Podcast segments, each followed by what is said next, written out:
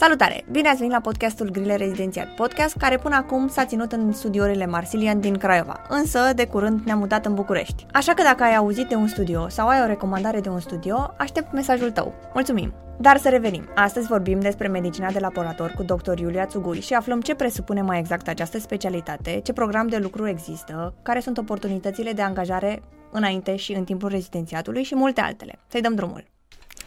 Bună, Iulia, ne bucurăm că ne-ai acceptat invitația. Este o onoare să te avem într-un episod din podcastul Grile Rezidențiat. Pe lângă asta, pentru mine, cel puțin medicina de laborator este o ramură în care nu am intrat până acum, nu știu absolut nimic despre ea și sunt la fel de curioasă ca și cei care urmează să, să vizioneze videoclipul.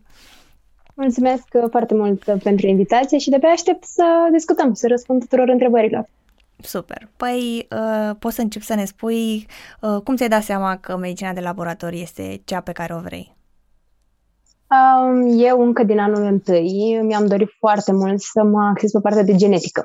Știu, de prima nu prea are legătură cu medicina de laborator, adică nu sună la fel, dar uh, mi-a plăcut foarte mult uh, tot ce am făcut pe partea de genetică în anul întâi și mă visam cumva fiind genetician iar în momentul în care a fost repartiția, la finalul anului 6, după examen de rezidențiat, mi-am dat seama că medicina de laborator cumva înglobează partea de genetică și mă lasă și pe mine să am ochii deschiși și către alte specialități, alte supra-specialități, alte module, ca să zicem așa. Mhm. Iar că atunci când te-ai pregătit pentru rezi, uh, ai întâlnit sau ți-ai dat seama de anumite tips and tricks pe care le-ai aplicat și crezi că i-ar ajuta și pe cei care învață acum? Uh, da, am niște tips and tricks care funcționează în principiu pentru mine. Acum sunt sigură că ar funcționa și pentru alte persoane, nu pentru toate persoanele, că fiecare învață în stilul lui, dar pentru mine foarte mult a contat să citesc de mai multe ori, să-mi fac schițe, să-mi fac desene, um, să asociez, să fac fel și fel de asocieri logice, pentru că altfel nu puteam să învăț volumul ăla imens. Și mm, foarte mult pentru mine, de când eram eu mică, a contat uh, memoria vizuală. Am înțeles.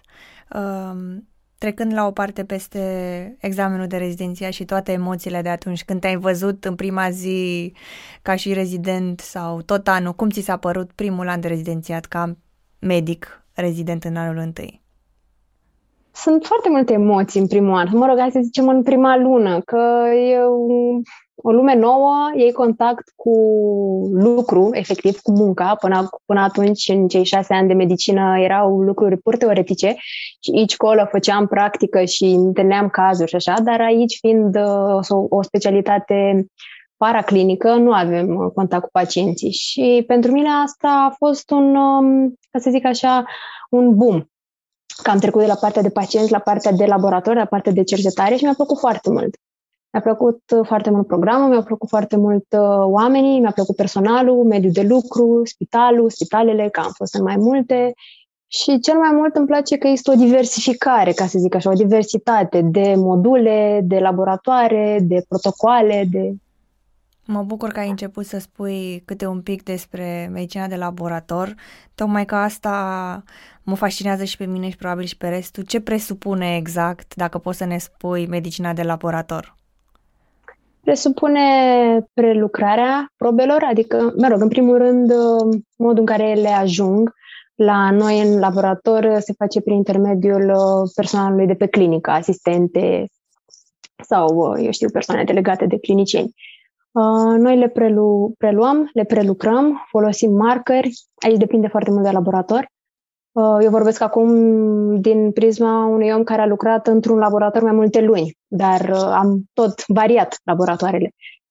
Așa, folosim marker, um, presupune analiza probelor la un calculator, la un aparat special, validarea lor, care este foarte importantă și cel mai mult mie mi se pare că în medicina de laborator contează lucru în echipă. Uh, un medic de laborator nu poate să lucreze singur, are nevoie de o echipă formată din biologi, din asistente, din medici, medici rezidenți. E o întreagă nu știu, formulă cheie, ca să zic așa, pentru lucrul ăsta într-un laborator. Tu, ca medic rezident, sau mă rog, medicii rezidenți în general, ce atribuții au în medicina de laborator? Noi, în prima fază, observăm. Ca să zic așa. Adică ni se explică, ni se prezintă, ni se arată cam cum uh, funcționează laboratorul, care este principiul după care funcționează laboratorul, cum uh, se introduc datele într-un sistem, ceea ce e foarte important, uh, cum, se, cum să facem diferența între probele biologice, cum să le sortăm, cum să le analizăm. Fiecare laborator are practic un to-do list al lui și trebuie urmat cumva cu sfințenie pentru că altfel risci să contaminezi probele și să încurci un protocol dintr-un laborator cu altul din altul.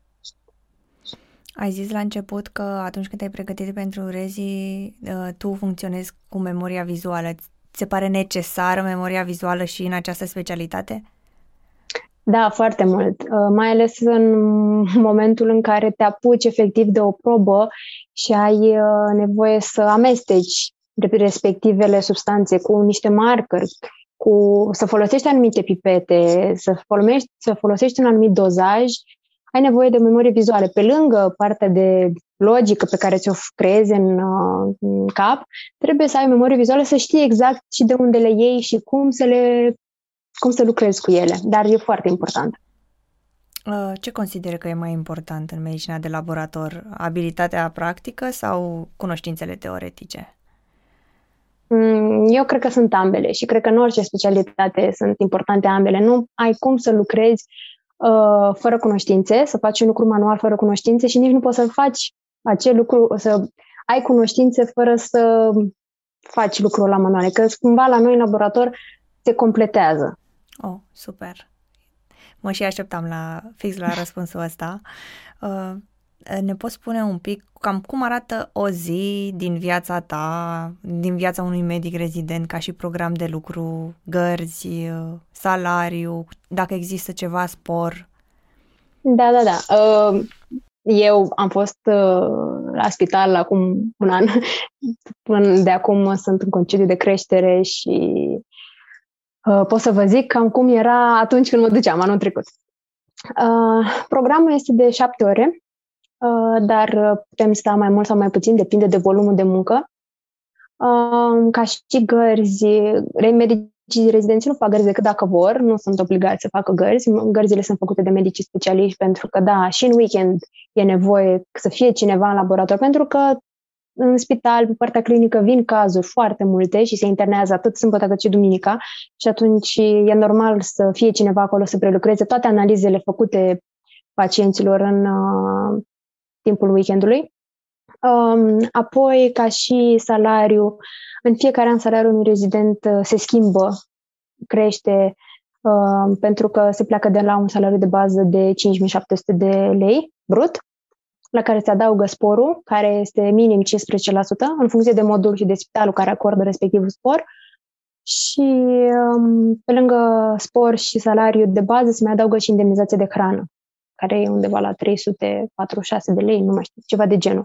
Oricum, se ajunge la o sumă destul de frumușică cu care să putem să ne întreținem, să putem să ne cumpărăm cărți, să putem să facem și o muncă de cercetare pe lângă, să putem să ne plătim, eu știu, un eventual doctorat dacă vrem să-l facem.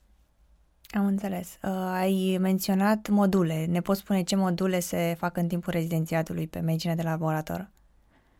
Da, sunt destul de multe și unele sunt mai importante, ca să zic așa, pentru că se întind pe o perioadă mai lungă de timp, altele se întind pe o perioadă mai scurtă. Um, există modulul de biochimie cu care eu am început. Există modul de hematologie, de uh, genetică, de biologie celulară, virusologie, parazitologie, um, microbiologie, etică, uh, informatică, sper că n-am uitat ceva, management, um, imunologie, mă rog, cam astea sunt. Sper că le-am atins în mare pe toate. Și, așa cum am zis, se întind um, pe o anumită și durată de timp. De exemplu, biochimia în anul meu, pe curicula mea, uh, a durat 9 luni de zile, managementul a durat 3 luni, da, 3 luni, uh, hematologia durează undeva la 12 luni, um, parazitologia la undeva la două săptămâni, parcă, să zic că sunt diferențe destul de mari. Uh-huh. Dar uh, modulele care au o durată foarte mare de timp, se întind pe luni de zile, sunt și cele care sunt importante pentru examenul de specialitate. Super. Consider că medicina de laborator e o specialitate monotonă, unde te poți plictisi? Nu cred. Um, eu cred că fiecare pacient e unic și deși noi nu luăm contact cu pacientul în sine, la noi nu vine nimeni de pe clinică uh, ca și pacient, uh, noi um, nu avem cum să ne plictisim din cazuri diferite de fiecare dată. Uh, protocoalele nu sunt la fel, uh, aparatele nu sunt la fel. Bine, asta dacă lucrezi în, dacă schimbi cumva laboratoarele de la un modul la altul, așa cum se întâmplă în cazul rezidențiatului. Momentul în care poate lucrezi în uh, separat, într-un sistem privat sau la stat, dar ca și job, efectiv ca și job, lăsând la o parte rezidențiatul și te așezi pe un singur laborator, poate în timp să ți se pară monotonă dacă nu faci nimic în rest sau dacă nu ți ocupi timpul să înveți și altceva în rest. Din uh, experiența ta, uh, cam care ai zice că sunt provocările medicinii de laborator? Um, aș putea să zic exact așa, um, țintit. Mie mi se par uh, ca și prioritare în medicina de laborator um, munca în echipă, așa cum am mai zis, um, ca și cheia succesului în medicina de laborator, mi se pare că este cercetarea. Trebuie întotdeauna să ne să citim mai mult, să trecem dincolo de cărțile care ne, ne sunt recomandate și să putem să ne detașăm dacă cumva vine un caz foarte greu pe care noi îl depistăm, pe care îl spunem clinicianului și care se soldează, eu știu, într-un final cu un deces. Ai întâlnit și ceva minusuri? Ceva ce ți-ai dori să aibă în plus această specialitate? Ah, poate mai mult timp. Ah, deși la început mi se păreau patru ani a fi suficienți, Acum nu prea mai sunt de aceeași părere, pentru că, așa cum am zis, sunt specialități care durează foarte puțin și nu prea poți să acumulezi suficiente informații în două săptămâni. Așa că, da, mi-aș dori să, să se întindă pe o perioadă mai lungă de timp, măcar 5 ani, să zicem. Uh, ca alt minus, uh, faptul că sunt în continuare laboratoare în țară care nu sunt echipate corespunzător și în care poate un medic uh, face munca a trei medici face munca asistentelor și așa mai departe. Uh, ca și minus, poate să conteze și faptul că sunt foarte, foarte scumpe toate echipamentele și toți markerii și toate lucrurile cu care noi lucrăm în laborator. Dar, pe lângă asta, așa cum am zis, sunt uh, multe, multe plusuri. Plusul de a fi împlinit în momentul în care reușești printre toți medicii de, la, de laborator să pui un diagnostic uh, unui caz foarte greu sau să discuți cu clinicianul și să-ți dai cu părerea. Am înțeles. Uh, ai cumva și un exemplu sau ceva, un caz mai special pe care l-ai întâlnit? Uh, nu am în minte un caz acum, uh, dar uh, am lucrat foarte mult pe o secție de imunofenotipare și acolo veneau foarte multe cazuri de leucemie. Și veneau uh, cazuri uh, ale copilașilor cu leucemie, veneau cazuri ale oamenilor uh, adulți, ale adulților cu leucemii, cu fel și fel de boli care uh, apăreau fără vreun tipar anume. Și deși um, e trist când pui diagnosticul de leucemie unui pacient, chiar dacă nu îl vezi față în față, în momentul în care îți dai seama, în urma analizelor, că tratamentul pe care Cristianul i l-a dat datorită ție funcționează, mi se pare incredibil. Ce tare! Wow! Ai uh, menționat de mai multe ori până acum uh, de cercetare. Ne poți spune un pic de ce oportunități de proiecte de cercetare există în medicina de laborator?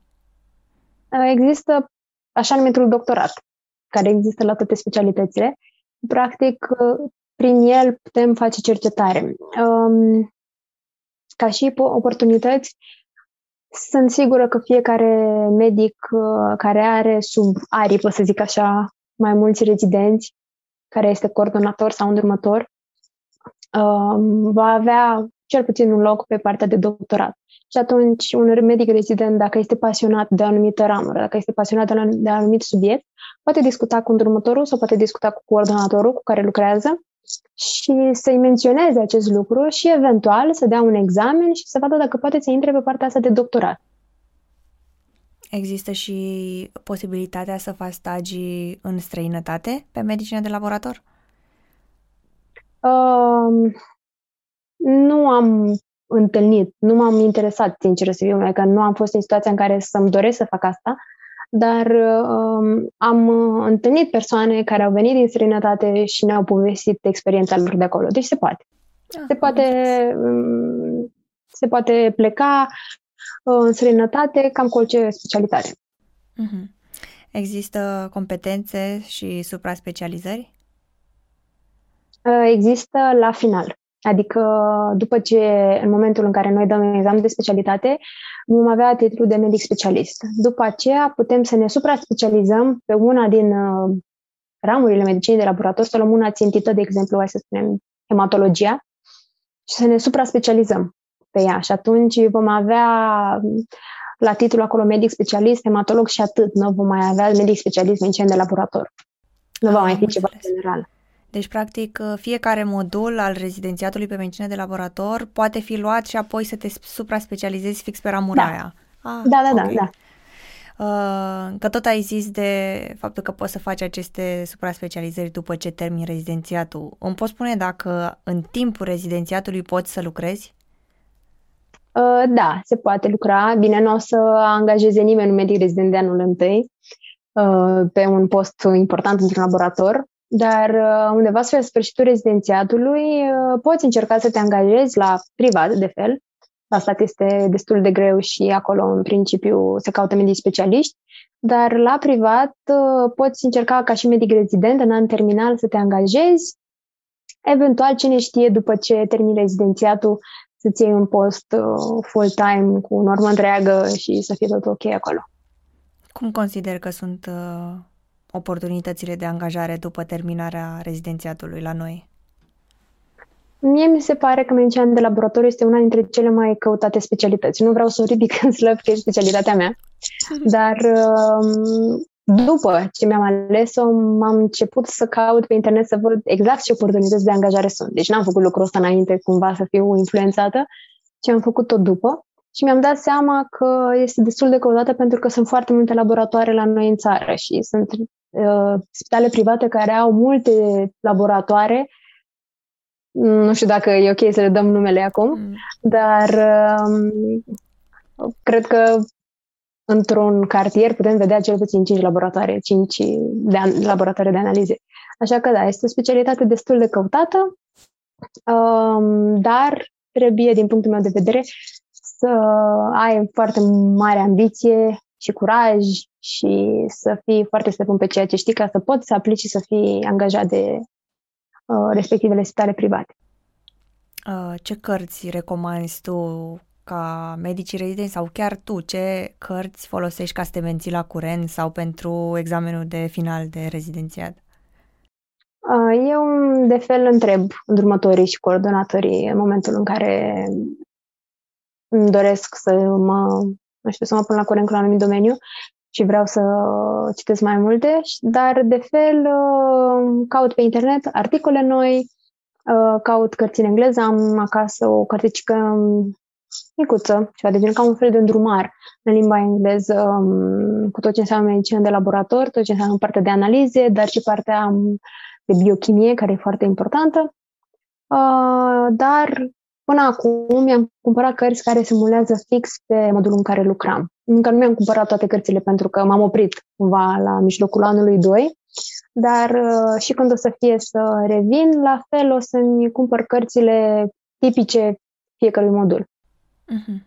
Aș mai avea o întrebare finală pentru tine. Cam ce sfaturi ai avea tu pentru viitorii medici rezidenți care își doresc medicina de laborator?